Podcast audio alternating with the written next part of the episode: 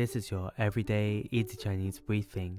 大家好，我是林老师 and in under 5 minutes every weekday, you'll learn a new word and how to use this word correctly in phrases and sentences.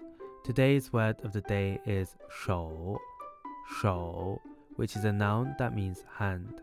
Let's practice by making different words, phrases, and sentences with 手. The first word is 手段,手段, which means tricks. This word often has a negative connotation associated with someone being sly and cunning.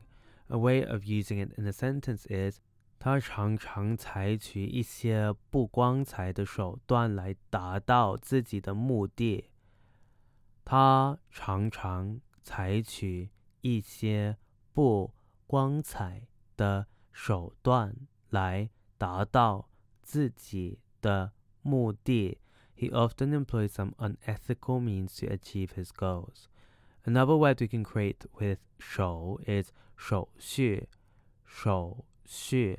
This means procedure. A way of using it in a sentence is 办理出国手续需要一些时间和文件。办理出国手续需要一些时间和 文件.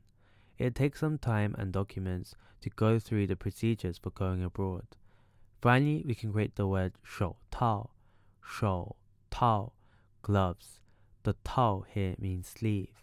A way of using it in a sentence is 他戴上手套,他戴上手套. He puts on gloves. Today, we looked at the word 手, which means hand, and we created other words using it. These are 手段 tricks, 手续 procedure, and 手套 gloves.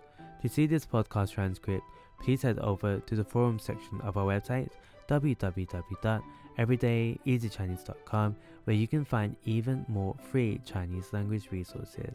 See you again soon for more practice.